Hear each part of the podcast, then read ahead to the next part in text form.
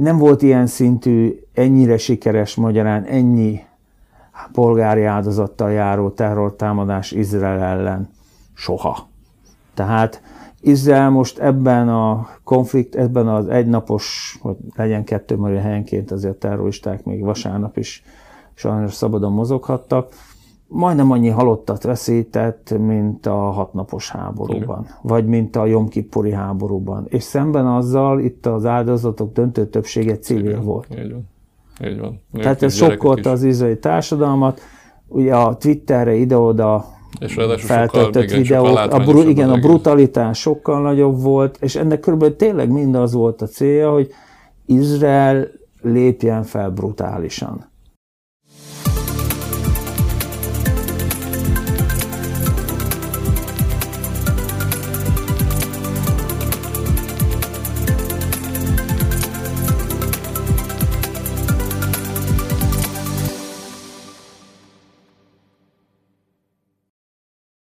Sziasztok, sok szeretettel köszöntök mindenkit céges podcastunk aktuális adásában. Igazából ez, egy, ez a beszélgetés, ez valamennyire folytatólagos beszélgetés, mert legutóbb Rácz Andrással beszélgettem alapvetően az ukrajnai konfliktus aktuális státuszát beszéltük ki, de már azt sem tudtuk anélkül megtenni, hogy geopolitikai összefüggéseket, sőt a, a közel-keleten zajló, szintén nem olyan régen elindult háborús konfliktust érintsük, és akkor megígértem, hogy ezt a beszélgetést folytatni fogjuk. Ezt tesszük most. Vendégem Kaiser Ferenc, a Közszolgálati Egyetem docense. Köszönöm, hogy elfogadtad a meghívást, és rendelkezésünkre állsz ebben a sűrű időbeosztásodban, mert hogy sokat kell most nyilatkoznod, és sok helyre hívnak. Amikor megbeszéltük a beszélgetést, akkor még nem tudtuk, hogy ilyen aktuális témánk lesz, de közben úgy adódott, hogy valószínűleg sok mindenki kíváncsi a jelenlegi jellemzésedre. Pont ez az első kérdésem, mennyire lehetett számítani, hogy ilyen típusú konfliktus kirobban most a közel-keleten? Üdvözlöm a kedves nézőket, hallgatókat. A közel-keleten ez mindig benne van az opciók között. Tehát a Hamas meg Izrael menetrendszerűen szoktak kisebb-nagyobb összecsapásokat provokálni, pro és kontra, tehát azért az izraeliek sem mindig angyalok ebben a konfliktusban. A mostaninak, a mostaninak inkább a mérete volt az, ami eltért a korábbitól. Ugye a Hamas erre már jó ideje készült, viszont magát a hamas legalábbis a vezérkart is meglepte a siker. Tehát az első beszámolók szerint, vagy meg ugye a vezetőségnek a hivatalos kommuniké szerint, és ők arra számítottak, hogy a támadást, hogy a roham csapatokat, ahogy ők nevezték, azokat a terroristákat, akik áttörtek izraeli területre, és ott brutális mészállásokat hajtottak végre, ők úgy számoltak, hogy azoknak a többsége a falat sem éri el. Uh-huh. Tehát itt magát a Hamaszt is meglepte, hogy mennyire sikeres volt ez a támadás. Arról meg egyre több információ, hogy az izraeliek, akiknek egyébként általában legendás a jó hírszerzésük és az elhárításuk, meg teljesen el kalkulálták. Tehát egy-egy nagyobb támadás mindig benne van az izraeli-palesztin konfliktusban, nem csak a Hamas részéről, ugye az iszlám dzsihád, az Alaksa mecset mártírjai, tehát sajnos van még ott a Hamaszon kívül is mm. több más eléggé radikális terrorszervezet, illetve hát ész, Izraeltől északra, a Libanonban ott a Hezbollah. Itt inkább valóban a méret volt az, ami teljesen szokatlan volt, És azt mondta, meg az, az a sikeresség. Minden, minden érintett fel, felett meglepett, vagy mindenki elszámolta így van, magát, vagy nem így van. Így van, így van. De azon kívül, hogy most erre a szűk konfliktusra koncentráljunk, amit muszáj lesz kibeszélnünk, nekem fontosabb, vagy a mi környezetünknek, nézőinknek fontosabb, hogy picit a geopolitikai összefüggéseket is értsük. Ki az, aki még ebben a konfliktusban akár közvetve szereplő lehetett, vagy ki az, akinek érdekében állhatott, vagy miért, miért kellett ennek most bárki érdekei szerint bekövetkeznie? Ki nincs benne ebben a konfliktusban. Ugye lehet, Izrael, mögött, Izrael mögött ugye mindig ott van az Amerika Egyesült Államok. Nagyjából Izrael támogatja a nyugati világ, és ezt egyébként a legegyszerűbben ott lehet meg lemérni, hogy hány ország ismeri el Palesztinát önálló államként. Ugye hivatalos megnevezés az, hogy palesztin hatóság, vagy palesztin autonómia, az ENSZ-ben megfigyelő státusszal ül benne a képviselő, tehát nem rendes státusszal, nem mint tagállam, mert hogy az NSBT öt állandó tagjából az USA-n kívül Nagy-Britannia és Franciaország sem ismeri el a palesztin autonómiát önálló államként, tehát a nyugati világ az mindig Izrael mögött van. Az arab világnak azt gondolnám, azért... hogy, a, hogy az USA-nak, meg a nyugati világnak speciál most ez a konfliktus nem jött jól. senkinek nem jött jól, de ugye itt, itt a probléma az, hogy ez egy egyértelműen, vagy legalábbis nyugaton nem jött jól, ez egy egyértelmű és nagyon brutális iszlamista támadás. Ugye a Hamas az nem egyszerűen egy sima terrorszervezet, hanem egy vallási radikális csoport, már pedig ugyanezzel az úgynevezett globális szalafita dzsihadizmussal áll folyamatos harcban a nyugati világ. Tehát ugye ez a irányzathoz, ehhez a szalafita radikális, vissza az alapokhoz, fundamentalista nézetrendszerhez köthető az Al-Qaida, az iszlám állam, tehát több tucat a nyugati világban elkövetett és óriási visszhangot kiváltó terrortámadás. Persze a nyugatnak ez nem állt érdekében. Izraelnek sem állt természetesen érdekében. Sőt, hát nagyon sokan azt mondják, hogy igazából az, a közvetett kiváltók az volt, hogy megindult egy enyhülés a arab világ és Izrael között. Így van. Na most akkor felvetődik a kérdés, hogy kinek volt ez leginkább érdekében. Például Iránt mindenképpen meg kell említeni. Ugye Irán a saját meghosszabbított kezeként, vagy ahogy a hadtudományi irodalomban szoktuk nevezni, helyetteseiként használja a térség radikális mozgalmait. Tehát vannak iráni támogatású radikális milíciák Irakban, Irán támogatása tartotta meg a hatalomban az Assad családot Szíriában, Irán finanszírozza, támogatja, biztosítja a kiképzőket, a technológiát, rakétagyártáshoz, stb. A Hezbollahnak, ugye a libanoni síták terrorszervezetének, és Irán az, amelyik folyamatosan éves szinten akár milliárd dolláros támogatással is támogatja a Hamaszt a gázai övezetben, Iránnak mindenképpen érdekében állt az arab világ és Izrael közötti közeledést, az úgynevezett Ábrahám folyamatot, Ábrahám egyezményeket megakadályozni, és annál nagyszerűbb dolog, most bocsánat, hogy a, a, a nagyon fura fogalmazásét Irán szempontjából, mint hogy Izrael állam elkezdi ezrével öldösni a palesztinokat, megtorlásként erre a támadásra, Irán ennél jobbat nem is kívánhatott magának. Ugye rögtön az első kommunikáció mi volt, ugye az iráni elnök mondta, hogy hát természetesen Irán erről nem tud, de csókolja a kezét azoknak a hősöknek, akik ezt végrehajtották. Hát ez, ez, ez, ez egy kiszámítható és standard reakció, mert az, a, az azért már Iránnak sem áll érdekében, hogy közvetlenül felvállalja a konfliktusból szerepet. Persze, persze. Egyébként de... a, a többi szereplő mennyire kiszámítható ö, ö, maga ö, pozícióából logikus reakciót adott ide, értem Kínát, meg minden nagy globális szereplőt. Kína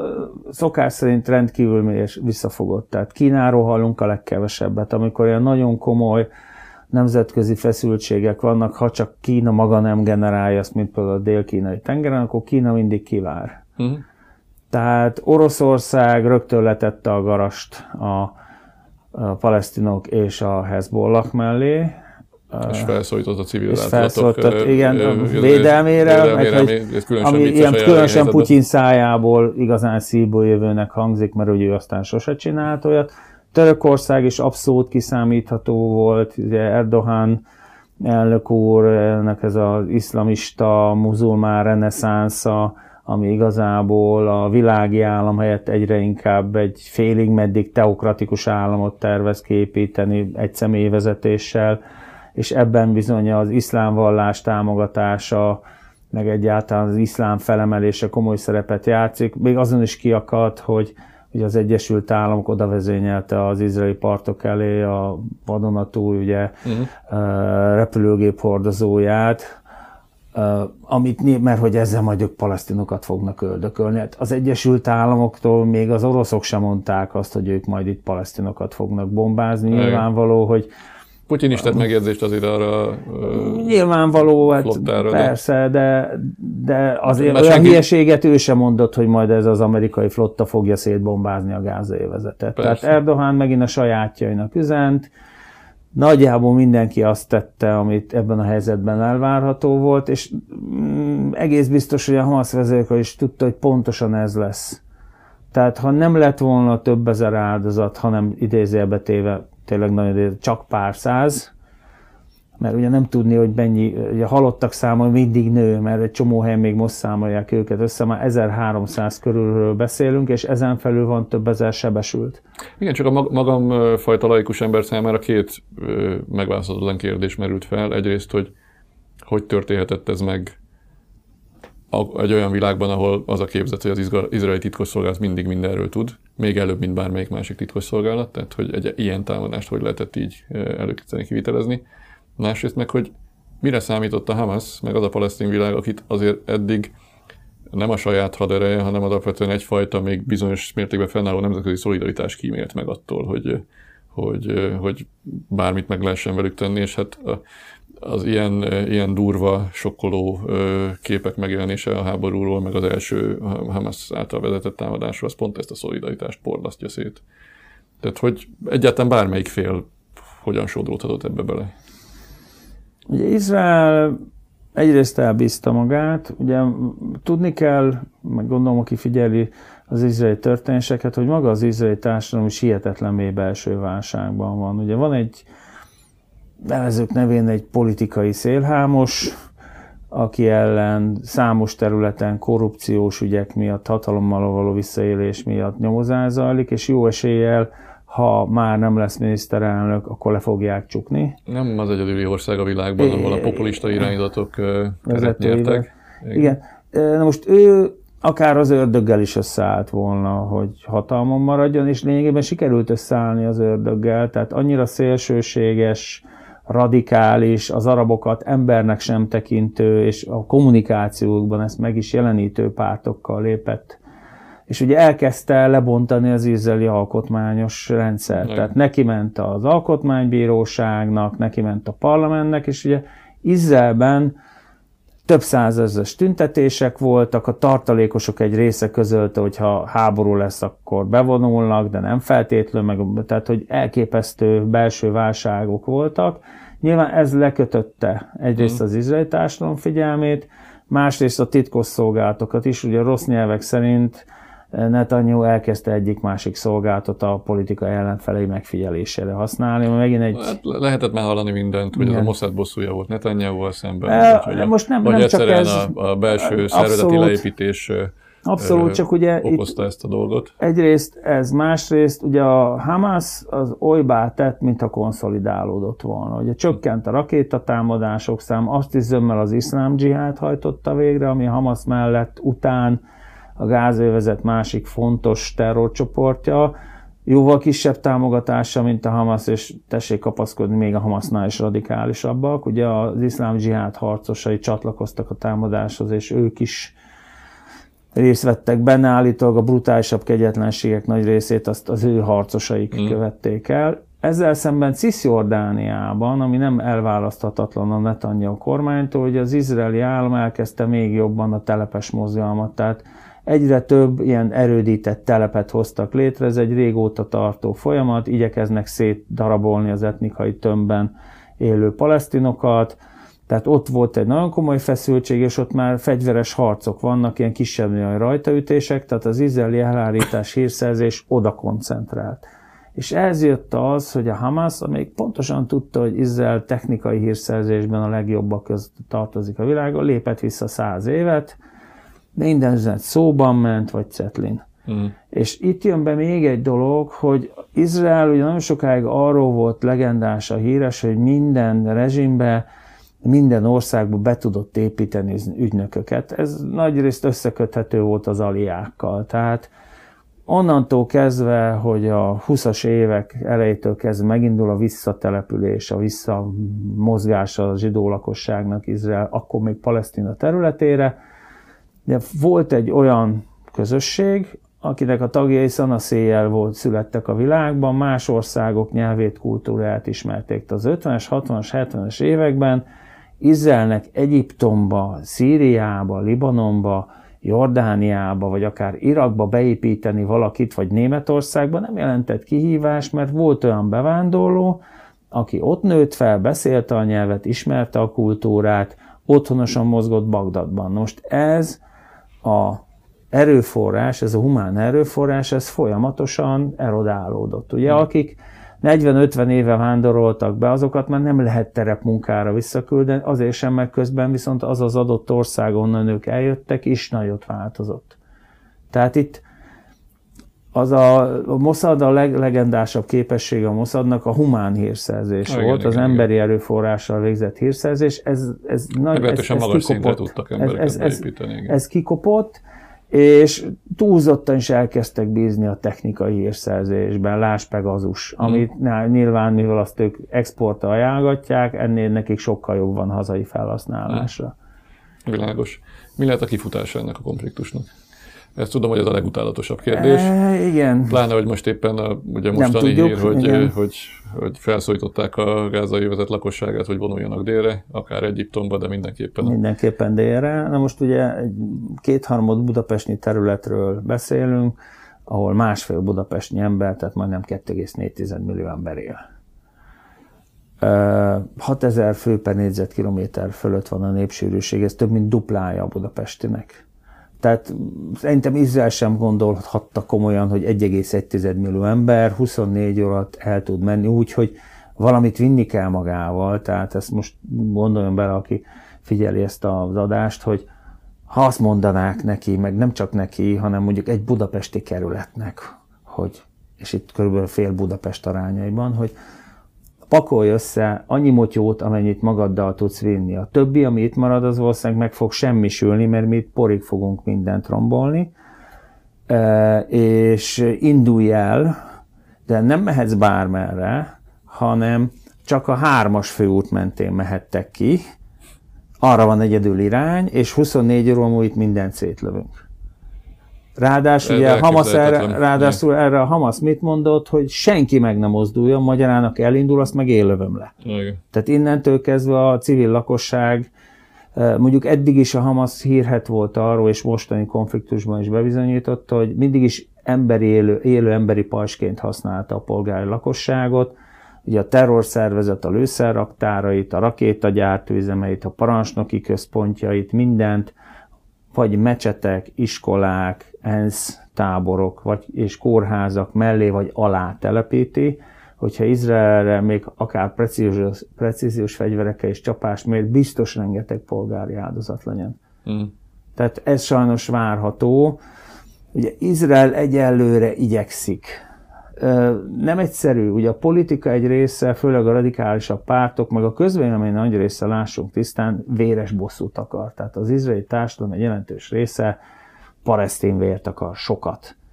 De az izraeli, pont ez volt a Hamas célja. Tehát a Hamasnak, meg a hát, hogy Irán mennyire volt benne az vita tárgya, mondjuk azt nem volt ellenükre a dolgok mm. ilyetén alakulása, az egész biztos. Pont ez volt a cél, mert minél brutálisabban lép fel Izrael, annál komolyabb nemzetközi felháborodást fog ez kiváltani. Tehát az izraeli politika meglehetősen nehéz helyzetben van. Van egy iszonyatos lakossági nyomás, hosszabb távon viszont az ország nemzetközi megítélését és nemzetközi kapcsolatait is figyelembe kell venni. Valószínűleg ezért nincs szárazföldi támadás sem. Mm. Izrael világrekorder a mozgósítás tekintve, gyakorlatilag 24 órán belül 300 ezer embert mozgósítottak a meglévő 160 ezer mellé. Mennyire lehet ez elhúzódó konfliktus szerinted? Uh, attól függ, ha tényleg bemennek a gázövezetbe, és házról házra meg akarják tisztítani, akkor ez több hónapig is eltarthat. A korábbi hasonló ilyen Hamas-Izrael vagy Hamas-Hezbollah összecsapások, azok két-három hónapig tartottak. Hmm. Itt, itt tényleg minden attól eleve nem volt ilyen szintű, ennyire sikeres magyarán, ennyi polgári áldozattal járó terrortámadás Izrael ellen soha.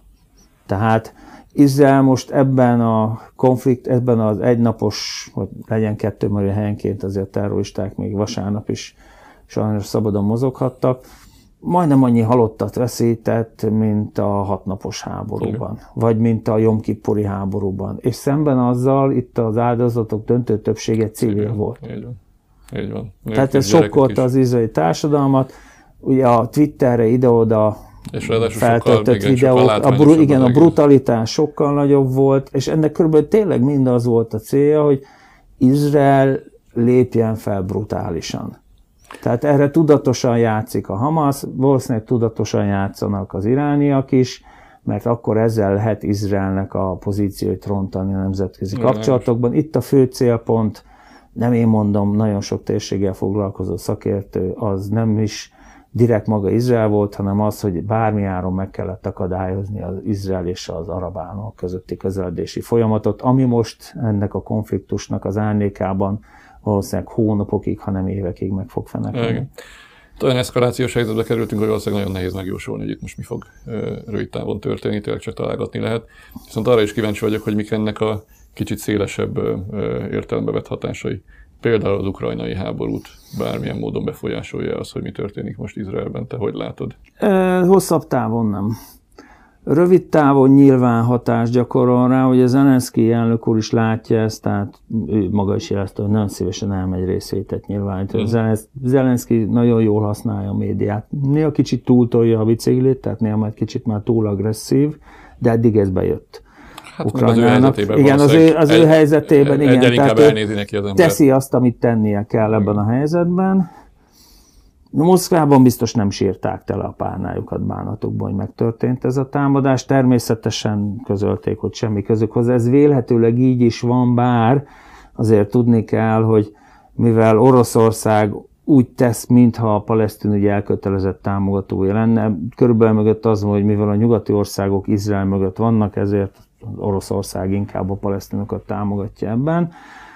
De neki ez most jól jött. Egyrészt ugye a, ez, ez a, háború, a így van, elviszi, elviszi a sót. Tehát elvitte Mert Izraelnek fegyverszállításokra olyan nagy szüksége de, nincsen. De azért kell. Tehát Igen. Izrael ugye kötvényeket bocsátottak ki, gyűjtést indítottak, tehát Izraelnek pénz kell. Azért kell pénz, mert a gazdaság és ugye ezért kell Izraelnek valamilyen szinten sietni. Ugye alapvetően van egy 9 millió pár százezres társadalom, abból igazából 8 millió fő az, aki zsidó, drúz, vagy keresztény. Ugye az arab muszlim népességet nem lehet mozgósítani, őket nem képzik ki, nem meglepő módon, hmm. tehát palesztinnak fegyvert nem adnak a kezébe Izraelben. Most ebből a 8 milliós népességből, aminek a felét le tudom venni, azért, le kell venni azért, mert nő, de úgy nő, mert idős és gyerek, ugye a nőkre ugyanúgy vonatkozik a sorkatlanás szolgálat, az egyetlen helyen a világon kötelezően a nőknek is kell. Marad mondjuk 4 millió, ebből a 4 millióból Izrael jelenleg fegyverben tart majdnem fél milliót. Tehát egy csomó területről a gazdaságból rengeteg ember hiányzik ezt hosszabb távon nem lehet ilyen szinten ezt a mozgósítást fenntartani. Nem véletlenül Izrael mindig igyekszik gyorsan nyerni a háborút, Igen. mert a gazdaságot ilyen mennyiségű aktív korú munkaerő kivonása megviseli. Tehát hát ezért ez kell sikerül, anyagi támogatás. Ez sokszor sikerül, de itt tényleg, ha bemennek Gázába és házról házra kell harcolni, akkor az akár fél, sőt, egyes pessimista előrejelzések szerint egy évig is eltarthat. Mm irgalmatlan áldozatokkal. Uh-huh.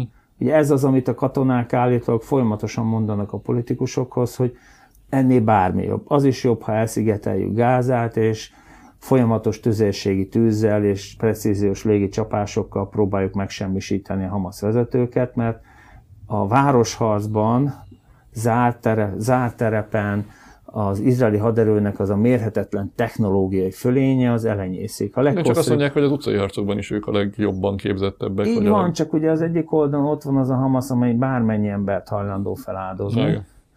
A másik oldalon meg ott van az az izraeli társadalom, amelyik meg erre nem hajlandó. Ugye ott volt a két intifáda. Mm. És ugye nagyjából hasonló forgatókönyv volt, a világ nagy része azt látta, hogy utcaköveket, utcagyerekek kavicsokat, meg egyebeket hajgáltak, és az izraeliek meg lőttek rájuk. Hát persze volt pár meglincselt izraeli katona, meg folyamatos izraeli áldozatok, tehát egy eszkalációs hát igen, de a média az hatásvadász. Tehát ami, Így van, ami, tehát a, a média ami... inkább azt mutatta, hogy az izraeliek lövöldözik a fegyvertelen palesztin gyerekeket.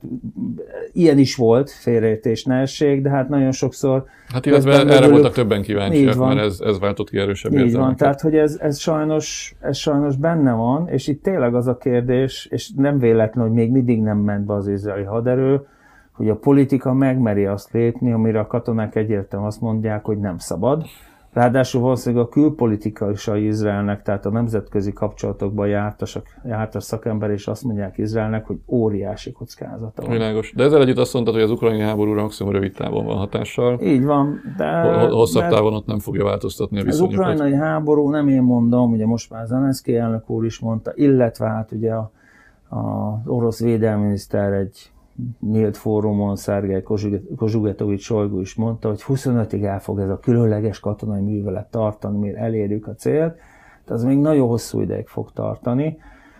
Uh, Izrael, ha kér is valamennyi támogatást, az rövid távú lesz. Uh-huh. Tehát a felek között annyira aszimmetrikusak az erőviszonyok, hogy Izrael valószínűleg így is úgy is nyer. Kérdés az, hogy mennyi palesztin áldozat lesz. Uh-huh. Nagyon más lesz a helyzet, ha valamelyik arab ország belép de erre nem nagyon látok hajlandóságot. Hát benne, hogy ilyen nem történik. Ami az ukrajnai háborúról elmondható, hogy az alapvetően általános hatással volt geopolitikai viszonyokra. Tehát ahogy kialakult egy globalizáció vagy posztglobalizációs erő egyensúly kiegyenlítődés a világban. Lényegében az ukrajnai háború olyan hatással volt, hogy még ennek a sebességét, meg ennek a lefolyását is befolyásolta, akár azt is, hogy az Egyesült Államokat, a kínai gazdaság milyen gyorsan tudja beírni az oroszoknak, hol lesz helyük, stb. stb. Van-e ilyen típusú általános hatása ennek a konfliktusnak, vagy az inkább a közel-keletre koncentrálódik ez a hatás? Ma már minden konfliktus rögtön globális szintre emelkedik. Ugye az a nagy kérdés, mit lép Kína? Még nem tudjuk. Hmm. Tehát Kína jó szokása szerint kivár, de teremthet ez arra alkalmat, hogy Kína Tájvánon még nagyobb nyomást gyakorol, mert érezheti-e úgy, hogy itt az, nem, itt az időpillanat? Ugye Ukrajna, Ukrajna támogatásával, az ukrajnai sikerekkel a nyugat Kínának is üzen. Uh-huh. Tehát Kína sokkal inkább nézi Ukrajnát, mint ezt a konfliktust. Ráadásul itt a kínai szimpátia inkább az izraeliek felé irányul. Ugye megvan nekik is a saját bajuk, a saját iszlám kisebbségükkel, amit tőlük megszokott módon nem. átnevelő táborokkal, Igen. ugye avatatlan nem, nem szem koncentrációs tábornak nevezné, tehát munkatáborokkal, kollektív bűnösséggel kezelnek, de aktív problémás, nem mondjak, a mai napon késelték meg az izraeli követség egy munkatársát mm. Kínában, tehát hogy az iszlám terrorizmus az nem ismeretlen Kínában sem, tehát ezen a tér, viszont a másik oldalon meg Kínának a kőolaj meg földgáz igényegzemét ez a régió biztosítja. Tehát Kínának ez a térség inkább energiabiztonsági szempontból fontos. Erre megy át ugye a Szuazi csatornán, mint kvázi forgóponton az Övés útnak a tengeri ága, tehát az úgynevezett tengeri sejemút, tehát nagyon fontos régió ez eh, Kínának, de globális erőviszonyok szempontjából Ukrajna jelenleg fontosabb. Ami ennél fontosabb lehet, ha bekövetkezik, az Tajvan. De én magam bízom abban, meg reménykedem abban, hogy a kínaiak nagyjából jól mérték fel azt, hogy mire számíthatnak, és szemben az oroszokkal a kínaiak sokkal jobb üzletemberek. Tehát a kínaiak szerintem felmérték, hogy mit nyernek, mit veszíthetnek. Tehát nem, érde, nem érzed éles ne, veszélyt nem, annak, hogy miután a nyugatnak most már annyi helyre kell figyelnie, esetleg, esetleg úgy érzi Kína, hogy most van az időnyomás növelésére. Veszély benne van, mert ugye Kínában is egy személy diktatúra van. Tehát ugye Xi Jinping felrúgta azt a mondjuk úgy egyezményes megállapodást a kínai kommunista párt vezetésében, hogy mindenkinek kétszer öt éves ciklusa van. Ez hosszabb, rövidebb idővel, tehát hogy igazából ezt a pont tíz évet szinte senki nem így töltötte ki, de nagyjából mindenkinek volt egy nagyjából tíz éve. A Xi Jinping nem, hogy adott magának még öt évet, hanem a párton belül összes kritikus az vagy öngyilkos lett, vagy kiderült róla, hogy korrupt, vagy csak simán lecsukták. És nagyon fontos, hogy az utána következő korosztály, akik most vannak az 50-es évek végén, azok előtt bezárult a felfelé jutás. Tehát van egy ilyen, mondjuk a kínai kommunista párton belül karrier, vagy életpálya modell, mm. hogy modern kifejezéssel éljek, az most megtörtett. De ez egy lefolytott feszültségnek van így igazából. van, így van, így van, tehát ebből ott még lesznek gondok, tehát Kínának magára is kell figyelni, az Ukrajnára is kell figyelni, a meg gazdaságban, lát, igen, gazdaságban egyre inkább hallható belső problémák, azok mennyire viselik meg Kínát egyébként, vagy mennyire? Nyilván nem lehet elvonatkoztatni ettől, ugye az egész világ nézi, hogy mikor pattan ki a kínai ingatlan buborék. ugye folyamatosan aggasztó hírek érkeznek, és ugye a kínai gazdasági fejlődés az már messze nem olyan dinamikus, sőt, most már kezd az is kiderülni, hogy korábban sem volt annyira dinamikus, tehát egy picit meglettek azok az adatok kozmetikázva. Tehát négy-öt évvel ezelőtt még azt találgattuk, hogy milyen hamar fogja utolérni Kína az usa Most már inkább az a kérdés, hogy utolérje valaha. Ez így van. Tehát, hogy azért... Ez így van, azért... Az, a, a, ahhoz képest, hogy a három-négy évvel ezelőttig tényleg az volt a közérzet a világban, hogy itt valóban kialakul egy gazdasági értelemben is vett több, több pólusú világrend, és bizonyos mértékben azért kialakult, tehát nyitott ázsiai piacokkal és az ott kialakuló gazdasági növekedéssel. Az elmúlt egy-két évnek viszont az az üzenete, hogy a, a beelőzés az nagyon távol van, és még nem is látjuk, hogy valaha bekövetkezik-e. Így van. És ugye azt sem szabad elfelejteni, hogy Ukrajna az, az európai országoknak nyilván elvonja a figyelmét, viszont az USA-nak a távol-keleti térségben is vannak igen erős barátai. Tehát ott van a 125 milliós Japán, az 51 milliós Dél-Korea, Ausztrália, Új-Zéland, jó, nem ő a legerősebb a klubban, Sőt, ugye Kínának az igen agresszív dél-kínai tengeri terjeszkedése egy platformra hozta az USA-t Vietnámmal. Tehát 75-ben, amikor ugye a észak-vietnám harckocsik törtek át az amerikai követség kapuján Hanoiban, és helikopterre mentették az embereket, akkor senki nem gondolta, hogy 2015-ben, 40 évvel később amerikai repülőgép hordozó harccsoport megy baráti látogatásra Vietnámba, ahol virágesővel fogadták. Mert hogy a háború a múlt, a kínai fenyegetés, meg a jelenés a jövő. Tehát az Egyesült Államoknak a globális hegemon szerepéhez hozzátartozik egy globális szövetségi rendszer. Ez az, amit Kína nem tud magának megteremteni, nem is beszélve az oroszokról. Tehát Moszkvá valami relatíve ritkán történt, hogy bármely ország önként csatlakozott volna hozzá. Igen, igen, ezt mindenki mondja, hogy hát beszéltünk több polosú globális világrendről, de amíg a feltörekvő hatalmak között oroszok, India, Kína között olyan feszültségek vannak, amilyenek vannak, addig ez a fajta Amerikával szembeni ellentétes pólus nehezen tud kialakulni és felnőni. Hát más nem, hogy Indiának meg Kínának nagyon komoly határvitái vannak.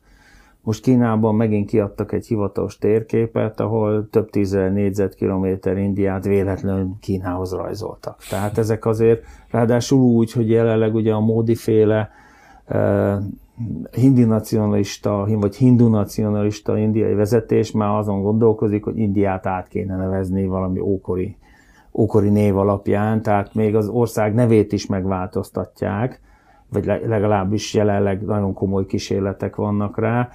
Ez pont nem arra mutat, hogy pragmatikusan együtt tud működni a jelenleg indiai vezetés. Ja, és csak csendben teszem, hogy az India rengeteg amerikai fegyvert vesz egyre inkább állnak át amerikai fegyverekre. Ebben egyébként részben az is benne van, hogy a mostani orosz-ukrán háborúban az orosz eredetű haditechnika, amit India is használ, az alaposan leáraszta magát. Uh-huh, ez így van. És hogy látod az USA helyzetét? Miközben valahogy úgy alakulnak a globális konfliktusok, hogy abból nagyon sokszor USA egyébként kedvező helyzetbe derül ki, kerül ki, közben van egy polarizált belső politikai helyzet, és egy kiszámíthatatlan választás előtti állapot.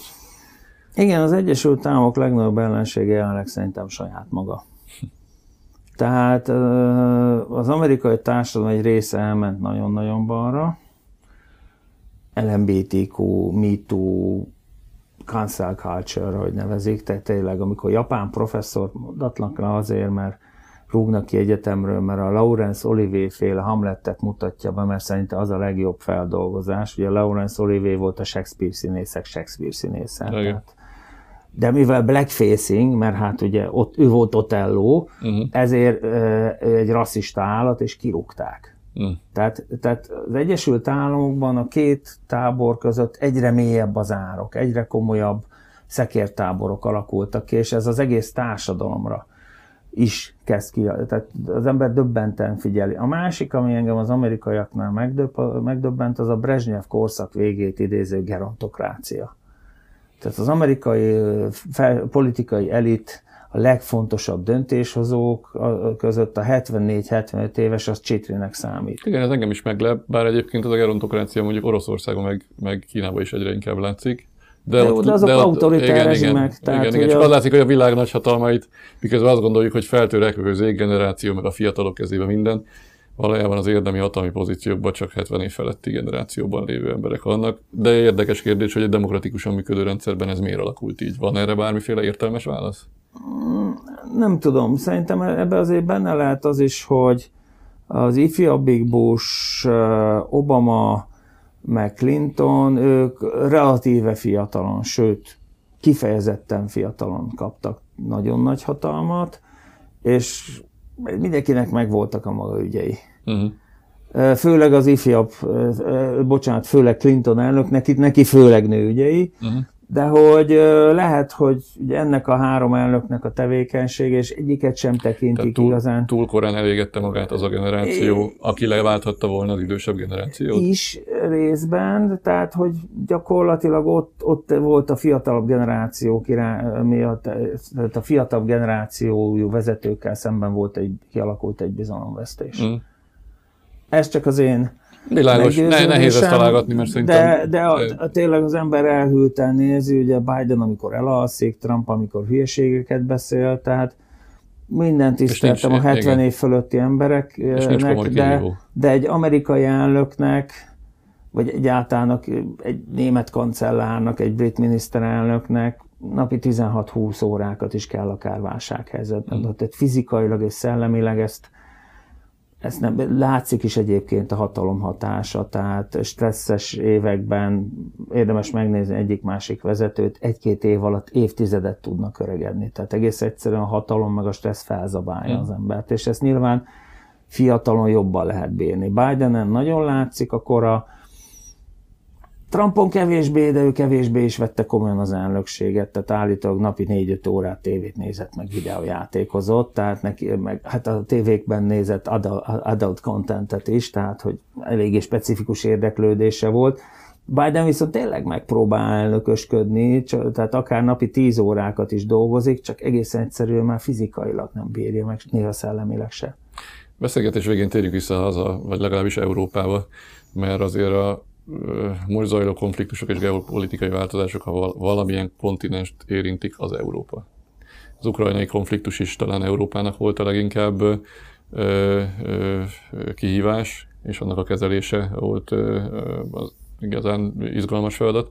És azt kell, hogy mondjam, hogy annak ellenére, hogy energiapolitikában, meg gazdasági hatásban azért, azért nagyon durva hatásokat gyakorolt ez a konfliktus. Egyébként, ha előtte tippelni kellett volna, hogy Európa mennyire fogja tudni ezt kezelni, ahhoz képest a, kihívásoknak megfelelt ez a fajta olykor nehézkes és lassú és bürokratikus európai döntéshozatal.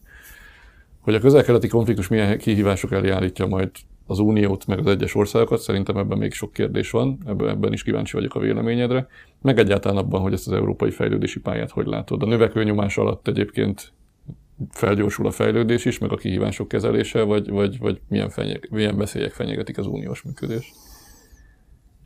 Hát az egyik veszélyben itt ülünk bent. Tehát ugye a magyar politika nagyon hatásosan bebizonyította, hogy az EU nagyon sokszor képtelen döntés hozni, mert akár egy ország is kereszt befekhet az európai döntéshozatalnak, viszont pont ezért kezdenek kialakulni azok a módszerek, amikkel eljutunk oda, hogy már elég lesz az abszolút többség, vagy a minősített többség a. Igen, de az Unió mindig abban volt jó, hogy a az eleinte kezelhetetlennek tűnő problémákra valamit valahogy mindig kitalált, Tehát, hogy, hogy azért számos szempontból Európát előre viszi ez a dolog. Ugye ami látszik, hogy a migráció kérdése az, az óriási probléma, holott figyelembe véve Afrika meg a közel-kelet népesedési trendjeit, meg a biztonsági helyzetét, azaz a biztonság szinte teljes hiányát a kontinens, illetve a közel- és közép-kelet jelentős részén, ez egy olyan dolog, amit nem tudunk megakadályozni, mert tőlünk függetlenül ugye egyre több mély szegénységben élő fiatalember van, egyre többen fognak